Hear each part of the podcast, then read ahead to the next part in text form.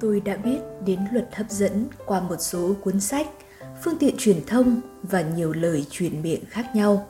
Dù đã đọc và nghe khá nhiều, nhưng tôi cũng không biết làm cách nào để vận dụng luật hấp dẫn vào cuộc sống của mình. Luật hấp dẫn nói rằng chỉ cần bạn biết rõ điều mà bạn muốn, đưa ra yêu cầu, tin tưởng và đón nhận thì bạn sẽ có bất cứ điều gì mình mong muốn. Tuy vậy, vấn đề lớn nhất để vận hành quy luật này là nó diễn ra bên dưới ý thức. Ý thức của bạn có thể nói là bạn muốn có một triệu đô la, nhưng tiềm thức của bạn không tin tưởng vào điều đó và thấy bạn không xứng đáng có được điều đó. Vậy phải làm sao để tiềm thức ủng hộ và hấp dẫn những điều tốt đẹp đến với cuộc sống của bạn? Trước hết là thể hiện lòng biết ơn.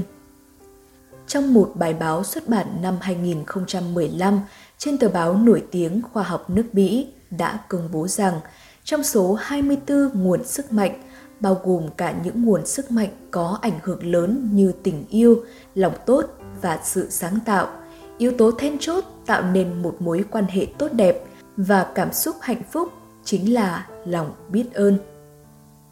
Lòng biết ơn không chỉ là một phương thức hữu hiệu mà còn là một thứ tình cảm tốt đẹp, một cảm giác ấm áp, dễ chịu hay một chiến lược, một phương kế để giúp chúng ta trở nên hạnh phúc và khỏe mạnh hơn. Nó cũng là thái độ sống đúng đắn nhất. Chúng ta không tự tạo ra hay cấu thành nên chính bản thân mình. Vị trí chúng ta có được hiện tại không phải tự nhiên bản thân có được. Vậy nên, sống mà luôn biết ơn chính là sống thật với bản thân. Đó là cách sống đúng đắn và chân thành nhất.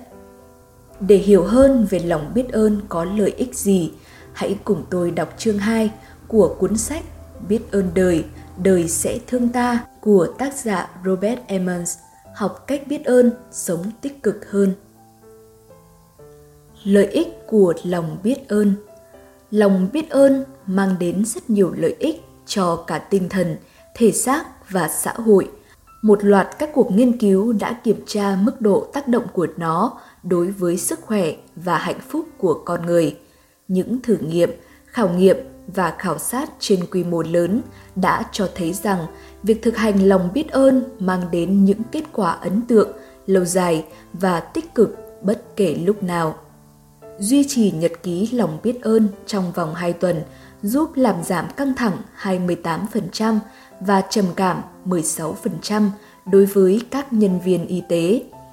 Lòng biết ơn đóng góp phần lớn trong việc làm giảm 23% số lượng hormone gây stress. Mức độ hấp thụ chất béo sẽ giảm xuống 25% khi người đó duy trì nhật ký biết ơn. Viết một lá thư về lòng biết ơn giúp làm giảm cảm giác vô vọng của 88% bệnh nhân nội trú có ý muốn tự sát và tăng thái độ tích cực của 94% số bệnh nhân đó. Lòng biết ơn góp phần làm tăng 10% chất lượng giấc ngủ của các bệnh nhân bị đau kinh niên, 76% trong số đó bị mắc chứng mất ngủ và giảm 19% mức độ trầm cảm.